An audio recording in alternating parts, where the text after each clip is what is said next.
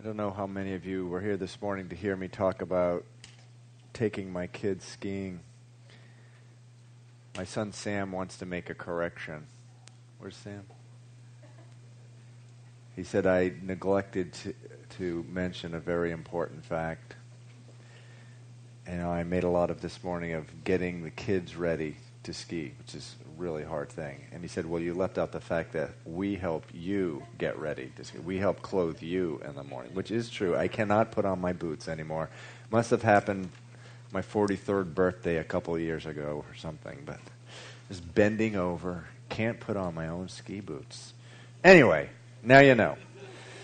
So, uh, one announcement I, uh, I'd like to make uh, Saturday, February 7th in the evening, Cambridgeport Baptist Church. Anyone interested in ministry, uh, please come out to join the ministry team uh, at a potluck dinner. Actually, uh, really anyone is welcome to this. And uh, it's always a fabulous time. Uh, if you're interested, uh, mark that on your calendar. Okay, we're in the book of Job. We're going to be in chapter 9 of the book of Job, going through the Bible chapter by chapter, verse by verse on Sunday night. Let's pray. Father, I thank you uh, for your word this evening, Lord. And uh, I just think of, Lord, of, of, of your mercy and your wisdom, Lord, as I, I think of Job and and the work that you accomplished in his heart through this uh, these terrible circumstances that uh, that Father you allowed you even purposed in, in, in your heart for them to happen. And and Lord even as there are things in our life that we don't completely understand Lord we seek after you Lord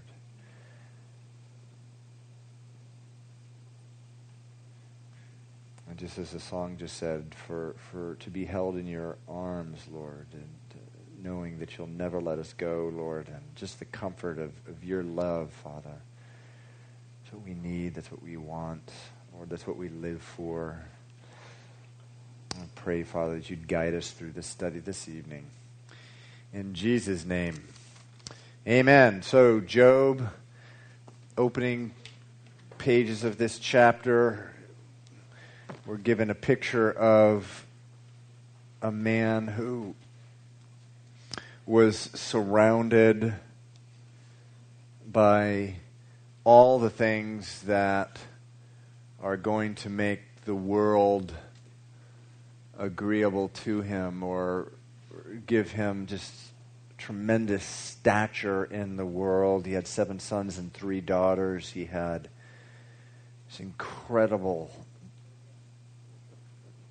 uh, riches 7,000 sheep, 3,000 camels, 500 yoke of oxen, and so forth. He had a life with God.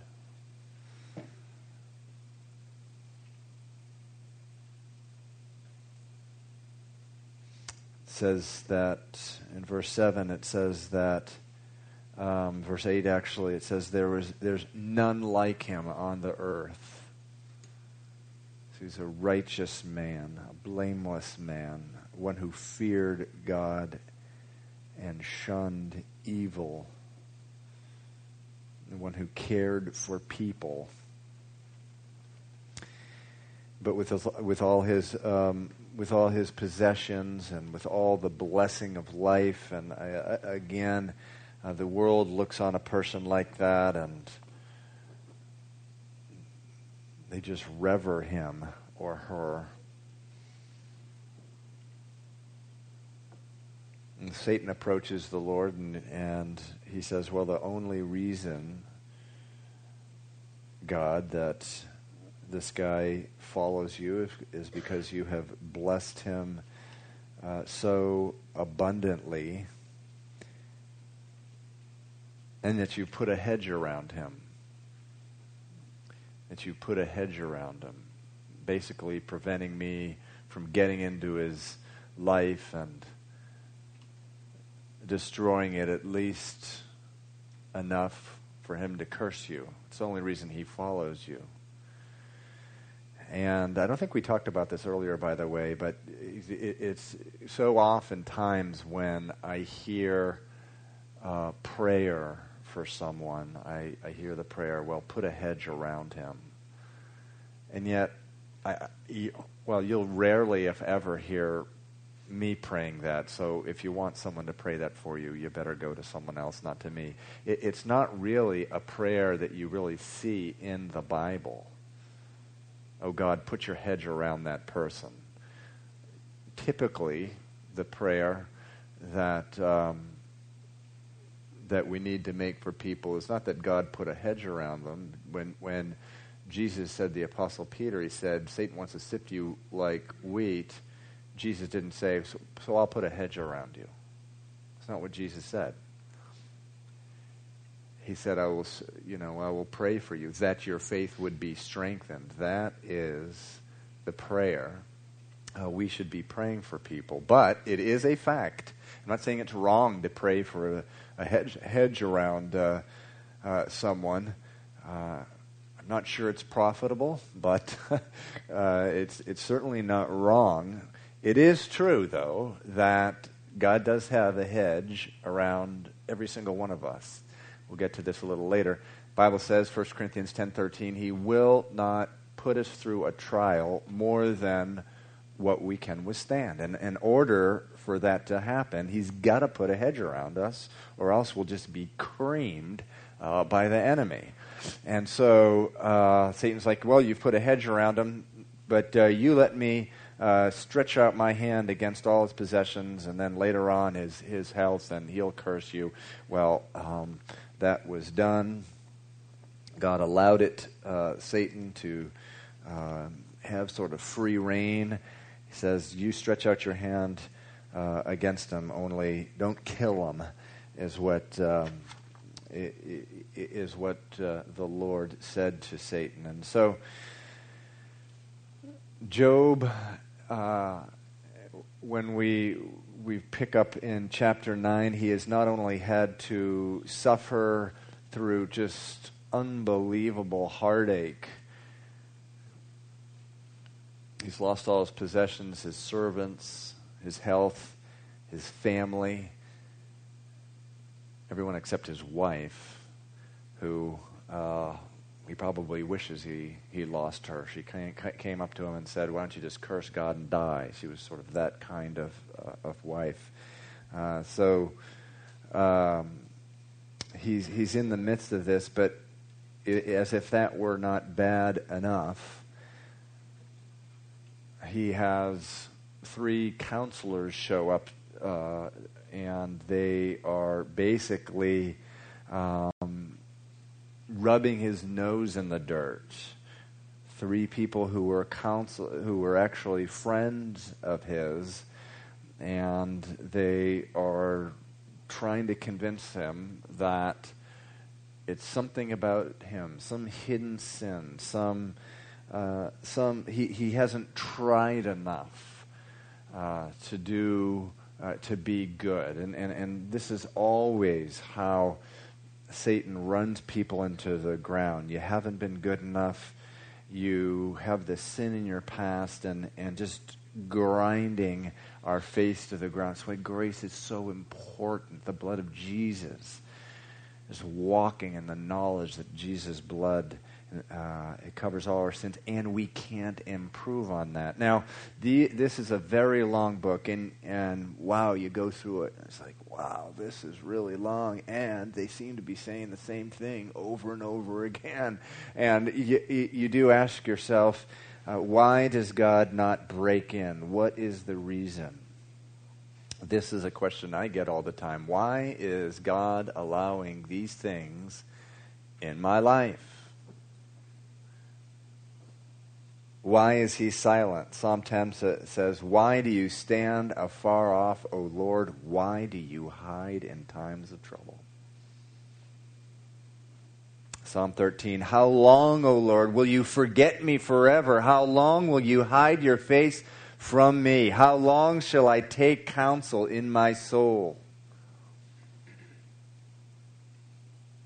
Psalm 109 Do not keep silent, O God of my praise. This is uh, all Psalms of David. He was a man after God's own heart. He was just such an incredibly wonderful example of a man of God, and yet he's crying out, Why are you allowing this, God? Why are you so silent? Well, God is teaching Job something. He is teaching him to walk by faith. And, you know, if, if I see what is coming down in my life, it does not require faith on my part. Faith says, I do not understand completely. I don't see completely, but I'm going to trust God. The Bible says without faith it is impossible to please God. Faith is an expression of love on our part. Don't you want to bless the Lord? Well, you can bless them with your faith.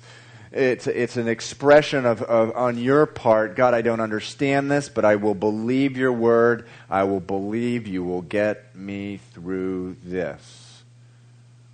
James chapter 1, verse 2. Count it all joy, my brethren, count it all joy when you fall into various trials, knowing that the testing of your faith produces patience, and then let patience have its perfect work, that you may be perfect, complete, lacking nothing. Lacking nothing. Lacking nothing. I remember looking at that verse early on in my Christian walk. Oh, how I want that to describe my walk. Don't you want that to describe your walk? Lacking nothing. An observation that someone makes of your walk. Wow, that, that guy, that, that woman, they really, they lack nothing in their walk. Of course, we know that we'll, we'll be lacking something until the, until the Lord takes us home, but um, it is true, though, because the Word of God says something. We can get to the point where that is a description of our walk. That we lack nothing in our walk. Don't you want to get there? I do. I want to get there. What a place to arrive at. So in chapter 9, we find Job. Spiritually, he's in the deep fog. He's in the dark. He's confused. His faith is being stretched well beyond that which he ever knew was capable. And it's, it, it is so important that we do understand that a backdrop uh, to the really the entire uh, book uh, of Job, we should always keep in mind 1 Corinthians uh, 10.13, of course, hadn't been written at the time of Job, but as we read it, we have the advantage uh, of knowing uh, chapter 10, verse 13 of 1 Corinthians, that no test, no temptation, no trial has overtaken you, you, you, you, you, and you, except such as is common to man. So you're, you're not in it alone, and you're not having to go through this alone. It's a common thing. But God is faithful who will not allow you to be tempted or tested beyond what you are able, but with the testing will also make the way of escape that you may be able to bear it. And of course, in it, uh, your faith is built up and you're blessing God and you're being used by Him. But He's not going to test you unless He first prepares you for that test. And uh, there are things uh, uh, that the Lord puts me through today, testings that uh, which I could never have dreamed of surviving 10 years ago or even five years ago. God will not put you through something unless He first prepares you for it and without first giving you the grace to survive it. Genesis chapter 22 uh, you don't have to turn there, but it's the, it's the chapter of Abraham being told to sacrifice his son. So very important, this incredible test that he was in, that, you, that, you, that, that we read and focus in on the very first verse um, of that chapter, chapter 22. It says, Now it came to pass after these things that God tested Abraham. It says, after these things. He didn't put him through the test before those things. He put him through the test after these things. Why? Those things were used to prepare Abraham for this test, this one test that was the biggest test of his entire life, being asked to sacrifice his uh, his son. Now, what things? What do you mean after these things? Well, he had been asked to leave his family, leave his place of comfort, leave the place of security. That's a tremendous test for anyone. Many of you arrive here today at church after having sometime in the last uh, one year, five years, or, or 50, 15 years, leaving a place that you were really comfortable with, really, really a secure place, and coming to a place uh, which was you know you didn't know anyone it was new and uh, and god in doing that is preparing you. He's preparing you. Abraham was also um, his wife was barren for literally decades. That's a test a test of his faith. He had to send his son ishmael into the wilderness and just and and he wept and he said lord why do you have to do this? God was preparing him for the master test. The lord wants to make you man woman safe for him to bless and use but he's you're not going to be safe to bless and use until he has first prepared you until he has first prepared you and so Job had been prepared for this unbelievable test uh, that he is in. Uh, losing his possession, his family, and health. How anyone could be prepared for that, I don't know. But we know a promise of God that God will not let us go through any test until he first prepares us and gives us the grace to go through it. So we may be in, in, in, a trial, you may be in one today where you don't understand why you're in it, but you can understand what the Word says about it, that you've been prepared for it, and he'll give you the grace to get through it. So right before chapter 9, you have uh, Bildad the Shuhite coming, and he's the second counselor who shows up on the scene. And basically, what he says is, How dare you, Job, challenge the justice of God? Because Job has, uh, was saying, God, how can you be doing this? I have lived a good life, and now I'm suffering. Doesn't justice warrant me treated, being treated better than this? And so this guy is getting up in his face and. Uh, rebuking him. How dare you challenge the justice of God? We've talked a lot about in the last few weeks about the importance of when someone is in, in, an incredible amount of pain, we need to love them. We don't have to respond to every single foolish thing they say. If they're saying some foolish thing, if they're in a tremendous amount of pain, uh, we don't necessarily, uh, our, our biggest responsibility is to love and listen. It's not to respond to uh, everything they uh, say. He says in verse 3, this is Bildad the Shuhite. Does, jo- does God subvert judgment, or does the Almighty pervert justice? Verse 6 If you were pure and upright, surely now he would awake, uh, awake for you. In other words, again, same theme. He, there's a hidden sin in your life. And so uh, this is uh, going on and on. And so in chapter 9, Job is answering this guy Bildad. And he said, Then Job answered and said, verse 1, actually, verse 2, Truly I know it is so. But how can a man be righteous before God? In other words, in other words um, Job is saying, Look, I'm not arguing that God is just. I'm not arguing that at all. I know that that is so. But, verse 2, how can a man uh, be righteous before uh, God.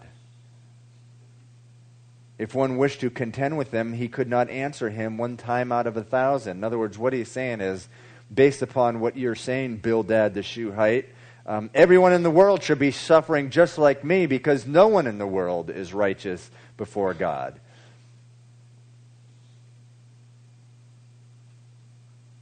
And then he goes on to say, if one, again, if one could contend uh, with him, uh, he could not answer him one time in a thousand. Verse 4 uh, God is wise in, in heart and mighty in strength. Who has hardened himself against him and prospered? In other words, uh, who has hardened himself against him and prospered? That's referring to a person who is basically fighting God. And I see this all the time. People fighting God. God is trying to get their attention. They refuse to let Him get their attention, and they're just fighting Him. They've hardened their heart against Him. And, and you know, it's the most useless thing fighting the Lord. People do it all the time, though. Verse 4 Verse 5 rather, he removes the mountains and they do not know when he overturns them in his anger. He shakes the earth out of its place, its pillars tremble. He commands the sun and it does not rise. He seals off the stars. He alone spreads out the heavens and treads on the waves of the sea. He made the bear, Orion, and the Pleiades, uh, the chambers of the south. He does great things past finding out yes, wonders without number.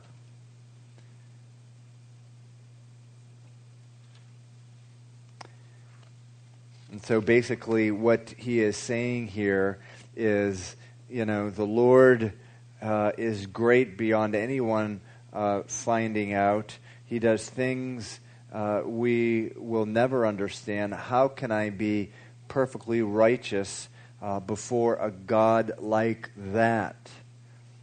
And verse 11 If he goes by me, I do not see him. If he moves past, I do not perceive him. The Bible does say that no one has ever seen God, speaking of God the Father, who is spirit. He is invisible. It's the point he's making. You know, h- how am I supposed to make my case with uh, someone I can't see?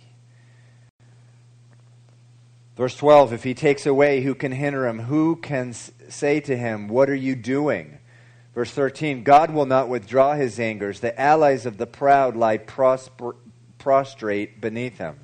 Meaning that, you know, the proud and rebellious wind, wind up always losing when they come up against God. He continues in verse 14 How then can I answer him and choose my words to reason with him? For though I were righteous, I could not answer him. I would beg mercy of my judge. If I called and he answered me, I would not believe that he was listening to my voice. So in verse 16, he said, If I ever, God is so unknowable. Um, remember, he doesn't know Christ here, doesn't have the Holy Spirit residing in him.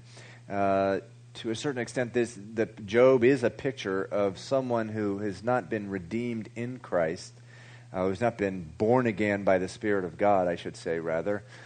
And he says in verse 16, if I called and prayed to God and he answered me, I, I wouldn't even believe uh, that he was listening to me. He's so, you know, he, he, he is so beyond uh, knowing. He's just uh, so.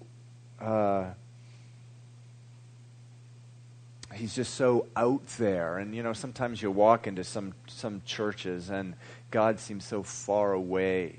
The churches themselves are beautiful and huge and big uh, with stained glass windows and stuff but god is so far far away.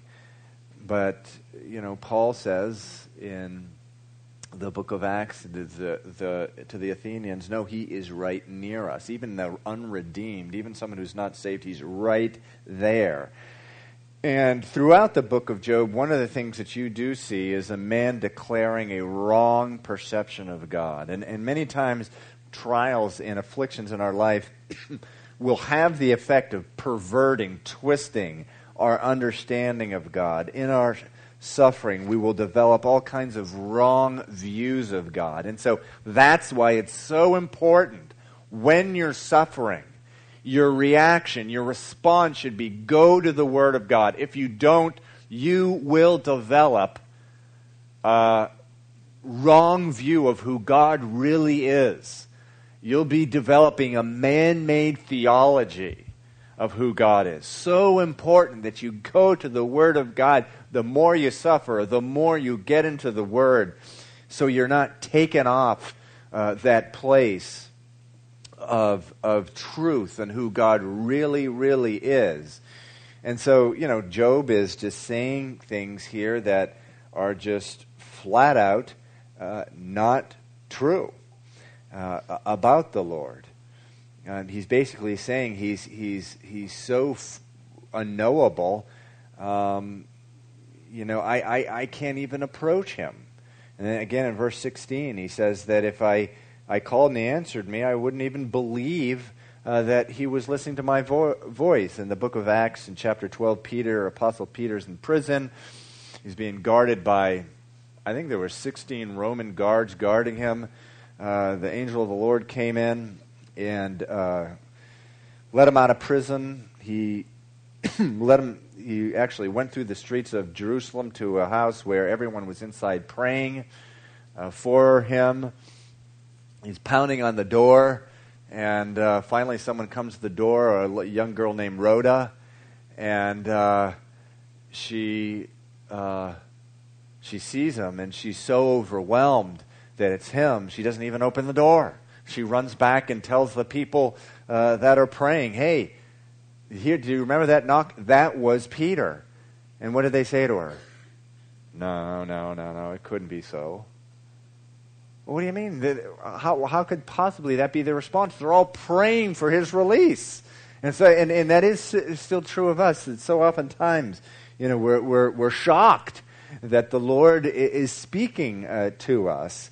And, uh, uh, the good news, though, is that God does say if we have faith of a mustard seed, um, he, he will move and act and, um, and answer our prayers. And verse 17 says, For he crushes me with a tempest and multiplies my wounds without cause. He will not allow me to catch my breath, but fills me with bitterness. And I talked about this last Sunday morning. The, here is the danger of discouragement. Discouragement if you're discouraged, don't think you have some entitlement to be discouraged and to stay that way. Discouragement leads to bitterness. The Bible says bitterness defiles many, defiles you and everyone around you. Now, of course, there's mercy. Everyone gets discouraged. It's a part of the Christian life. It's Satan's number one tool, discouragement. But don't think it's okay just to indefinitely hold on to discouragement. It'll turn to bitterness. And so by this time, Job is bitter.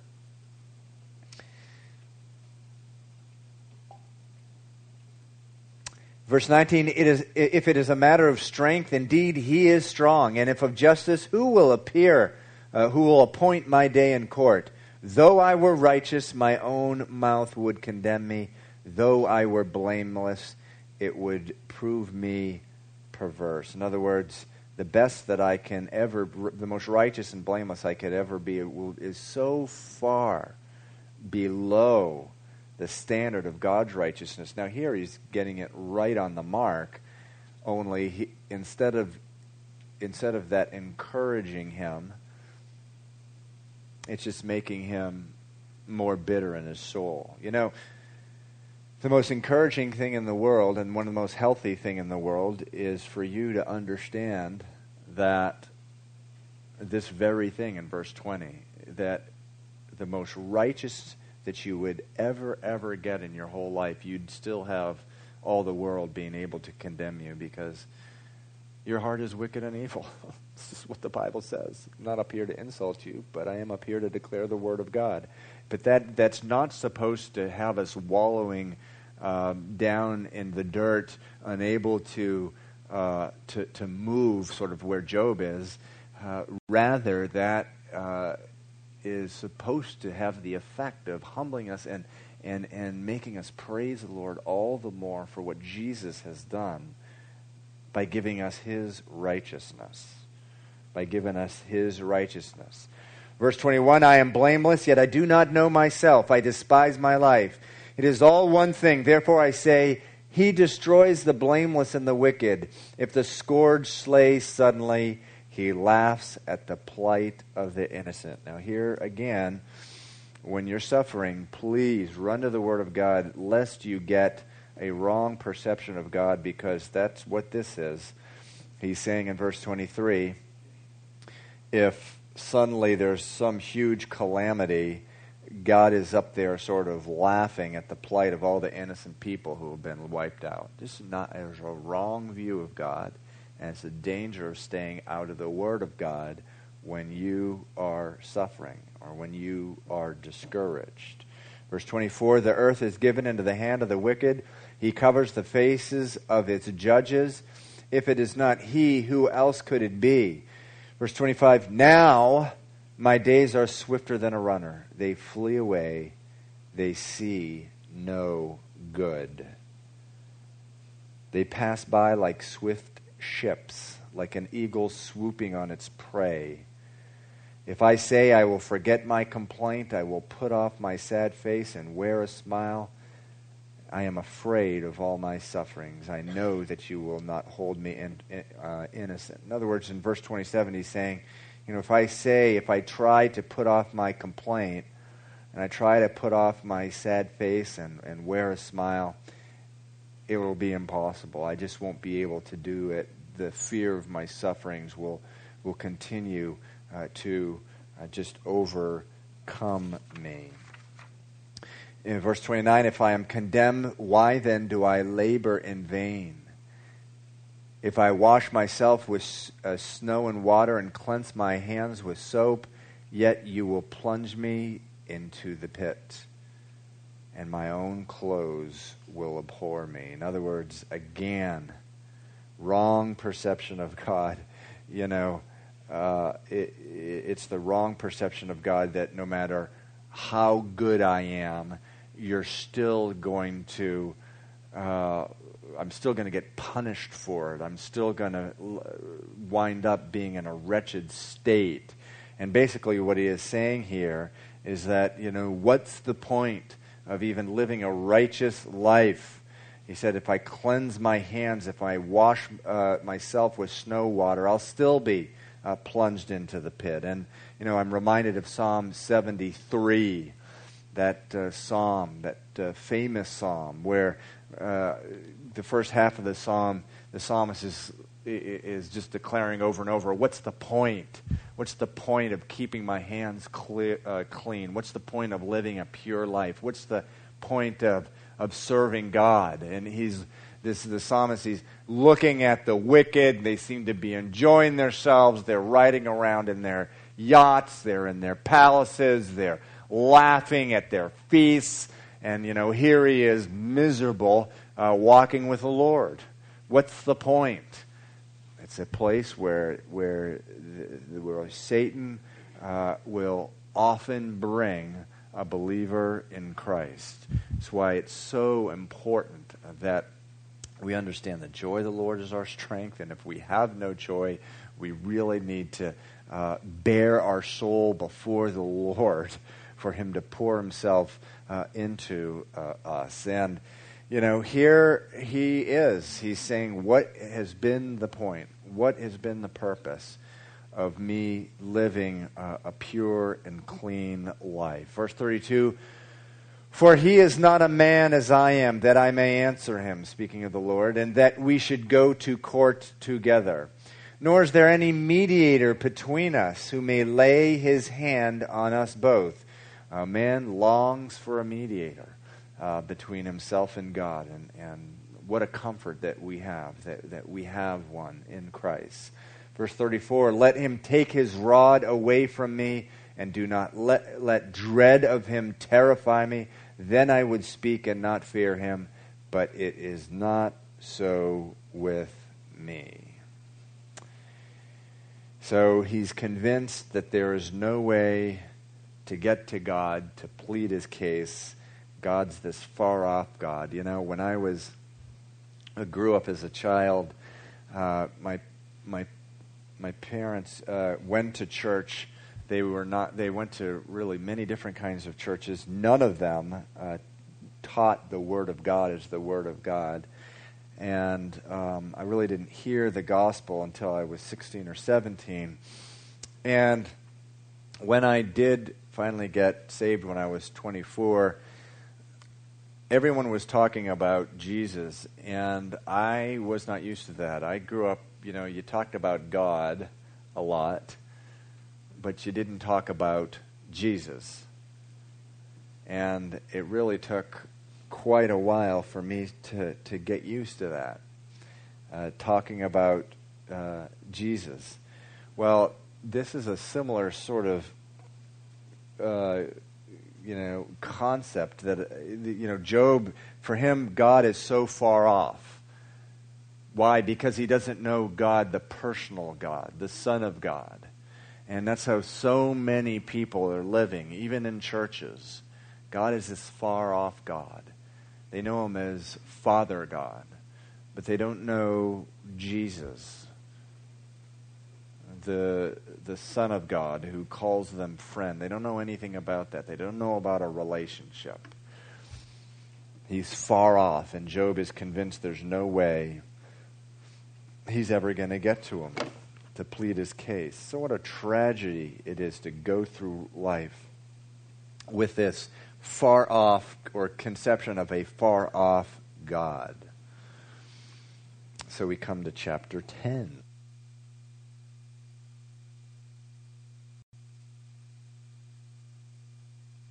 My soul loathes my life. I will give free course to my complaint. I will speak in the bitterness of my soul. I will say to God, Do not condemn me. Show me why you contend with me. You made me, God. Why are you oppressing me in this way? He's saying.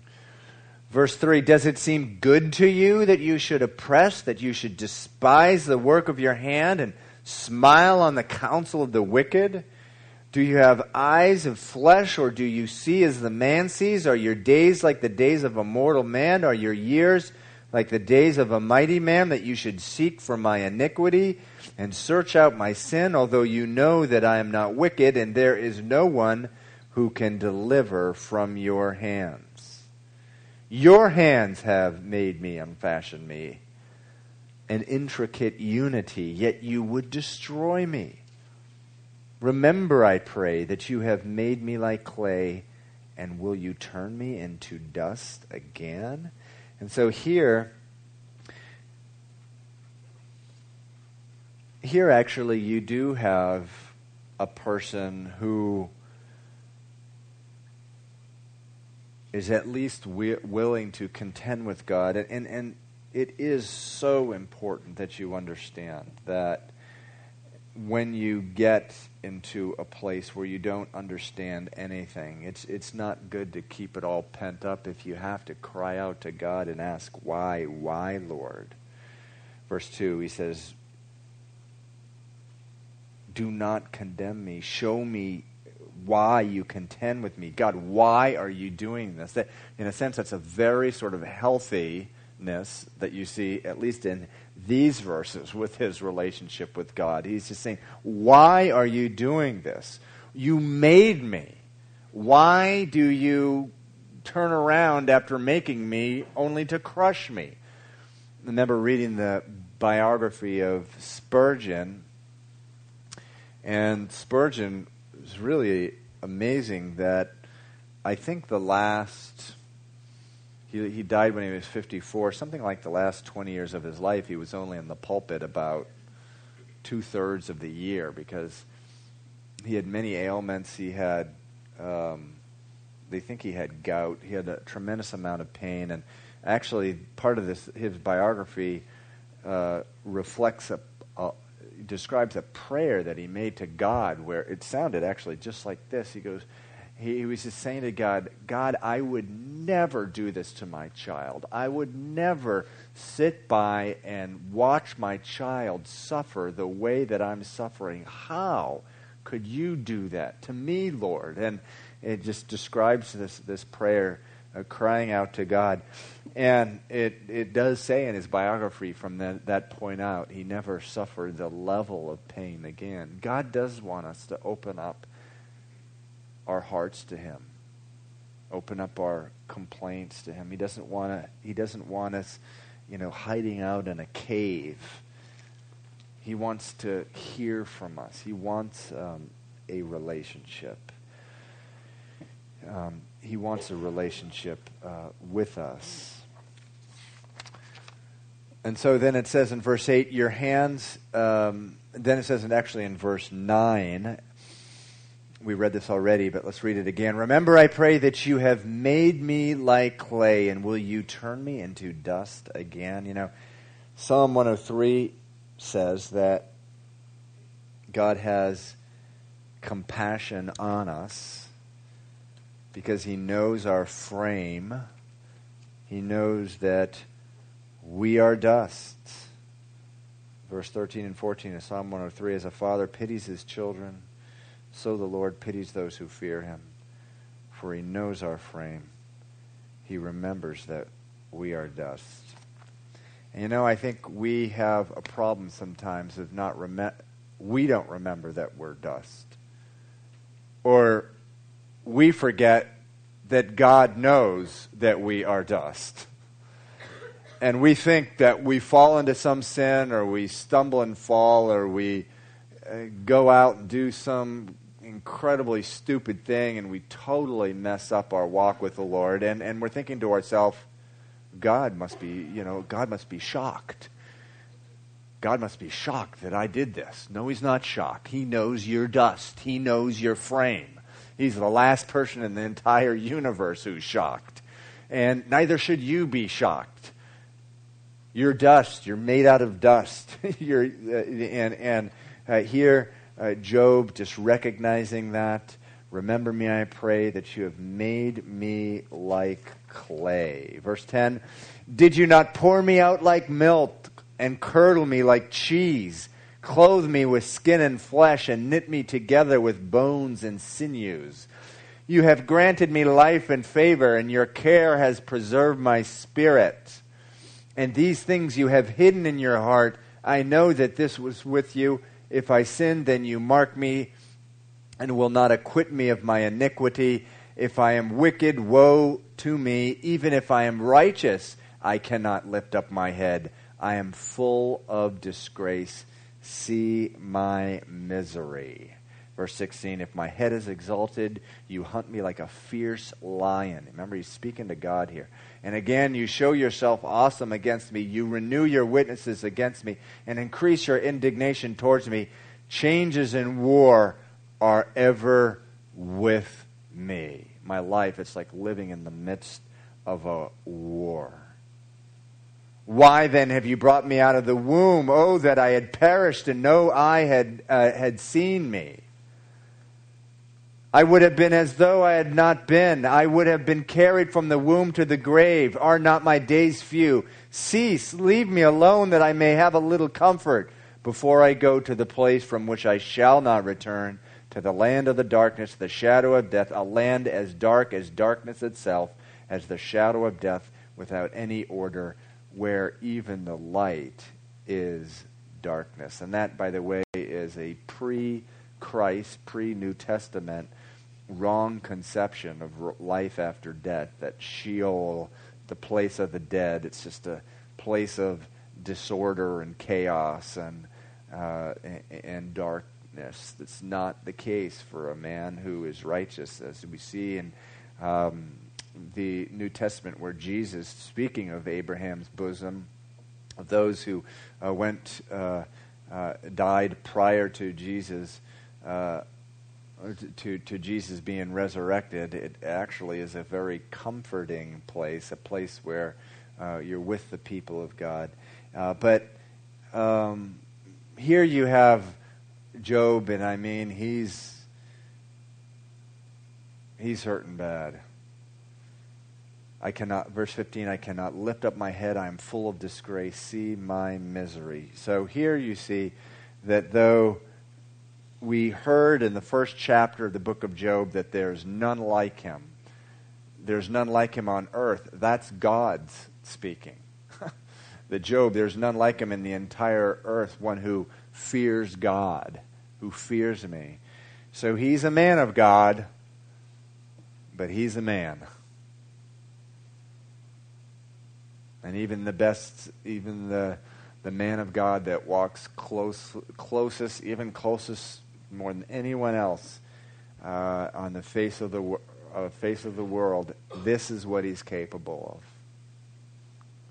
He's capable of utter total bitterness. That is how far that we have fallen because of our sin. But the best we can ever, ever be is so far from the righteousness of God. How we need Jesus, how we need the blood of Christ, how we need the cross. So, as if things could not get worse, chapter 11, in comes Zophar the Naamathite. Then Zophar the Naamathite answered and said, Should not the multitude of your words be answered, and should a man full of talk be vindicated? Should your empty talk make men hold their peace? And when you mock, should no one rebuke you? So it is believed that he is probably the youngest one because, uh, sort of typical of the day, the older men would have been given the respect of talking first. And so it's believed he's the youngest, and as so often is the case, those who are youngest um, are most many times long on advice, meaning they have plenty of advice to give, and they're really short on mercy.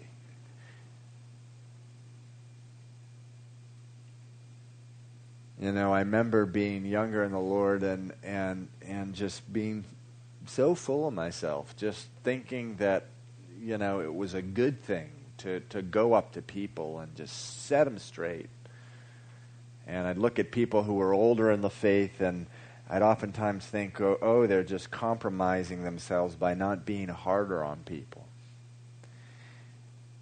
And as I grew older in the Lord, and the Lord in His mercy knocked me down over and over and over again, I began to realize the importance of mercy. And you learn as you grow older that, you know, everything doesn't work out as neatly as we think it does. And, um, and we're not as wise as we think we are. And so here, Job has to put up with this young whippersnapper who just comes in really hard. Well, you know, maybe these guys weren't hard enough, uh, so I'm going to really lay it on him. And and so he says, you know, verse 3 should your empty talk make men hold their peace? M- meaning, should a man be silent listening to all this babble? Verse 4 For you have said, My doctrine is pure and I am clean in your eyes, but oh, that God would speak and open his lips against you. Of course, this man is uh, Zophar, speaking without knowledge as well. God had spoken about Job. He spoke about Job in chapter 1 and said, There is none like him in all the earth. But this guy's not listening to the Lord. He's listening to his own heart. It says in verse 6 that he would show you the secrets of wisdom, for they would double your prudence. Know therefore that God exacts from you. In other words, God's paying you back, Job. That's what's going. Less than iniquity deserves. In other words, you should be getting double of uh, what you have received. And so, what kind of counsel is that? Verse 6. Again, it says, that he would show you the secrets of wisdom, for they would double your prudence. Know therefore that God exacts from you less than your iniquity deserves. God's being light on you. You're Job, you are all these things you're saying to God, and He should be punishing you way worse uh, than what you've already been punished. I mean, can you imagine that as, as counsel, having lost his whole family, all his possessions? Uh, that's the kind of counsel he's getting. Verse 7 Can you search out the deep things of God? Can you find out the limits of the Almighty? They are higher than heaven. What can you do? Deeper than Sheol. What can you know? Their measure is longer than the earth and broader than the sea. If he passes by imprisons, and gathers to judgment, then who can hinder him? For he knows deceitful men. He sees wickedness also. Will he not then con- uh, Consider it, for an empty headed man will be wise, when a wild donkey's colt is born a man. So uh, this is a, a, really, really nice thing he's saying here. It's a flat out insult in verse 12. And for an empty headed man will be wise when a wild donkey's colt is born a man. It says, he's basically saying to Job, the chance of you saying something wise or the chances that a donkey will bear a human child. Wow. So, uh, anyway, verse 13 if you would prepare your heart and stretch out your hand toward him, if iniquity were in your hand and you put it far away and would, would not let your wickedness dwell in your tents, then surely you could lift up your face without spot. Yes, you could be steadfast and not fear because you would forget your misery and remember it as waters that have passed away. In other words, if you would just stretch out your hand towards Him, confess this sin that you haven't told us about, God would take away your misery and you would remember it no more. Verse 17, in your life would be brighter than noonday. Though you were dark, you would be like morning, and you would be secure because there is hope. Yes, you would dig around you and take your rest in safety. You would also lie down and no one would make you afraid. Yes, many would court your favor, but the eyes of the wicked will fail, and they shall not escape, and their hope loss of life. And so, as we said last week, you know, many, many Christians that um, I meet. They talk a lot about God, but they don't talk to God. If these men had bothered to talk to God about Job, they wouldn't be counseling him in the way that they're counseling him. And how important it is uh, when someone is in suffering, again, so important that we're loving them. So important that we look at this guy Zophar and we look at that guy Bildad and we see ourselves in the way, in the insensitivity that so often we are insensitive with people in their suffering. And, and we have fallen so short of the mark of how Jesus has responded to us in the very same situation. And, and, and you know, we need to, uh, first of all, pray when someone is in a place of suffering, we need to not do so much talking about God. Well, God is infinite and He's wise, and what you're going through is, you know, perfect and is whatever.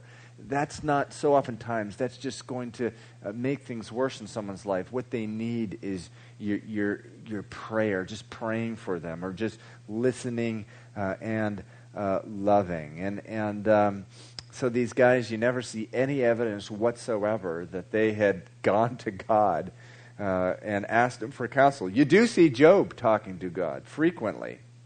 You never see these guys talking with the Lord. How important it is before we start meting out counsel to people to first pray about it.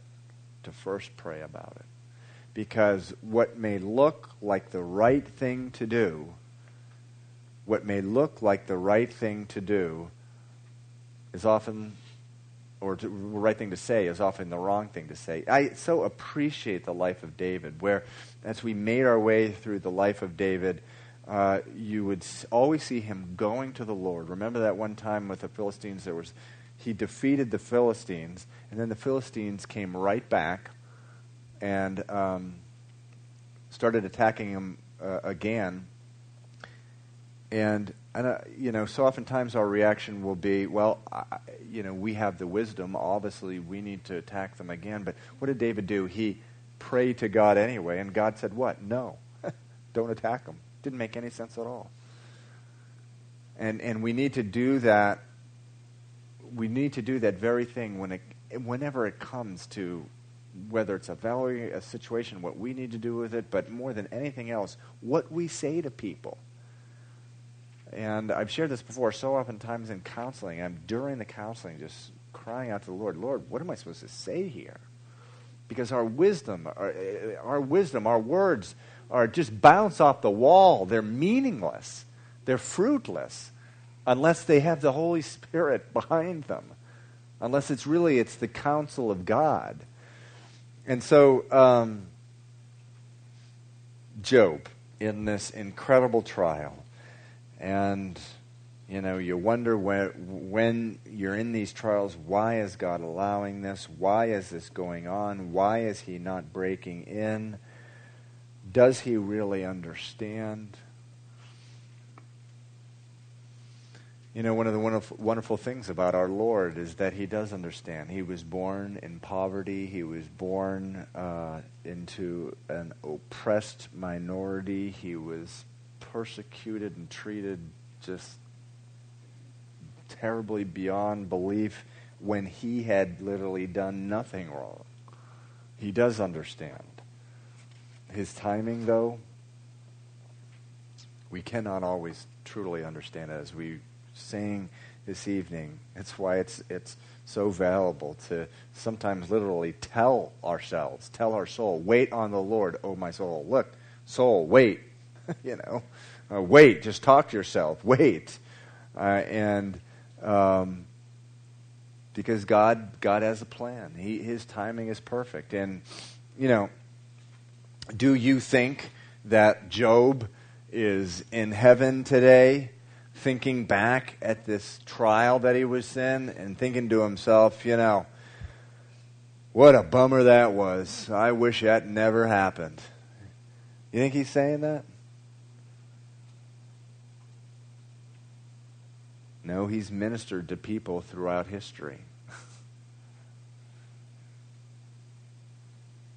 the Bible says light is the affliction that we're in compared to the eternal weight of glory. And so oftentimes that eternal weight of glory that we'll have in eternity will be because we waited on the Lord. Rather than run, you know, ran off doing our own thing, trying to get out of the trial, try to weasel our way out of it, we waited on the Lord. Light is the affliction compared to the eternal weight of glory. And so, we'll pick up in chapter 12 next week. Okay. Uh,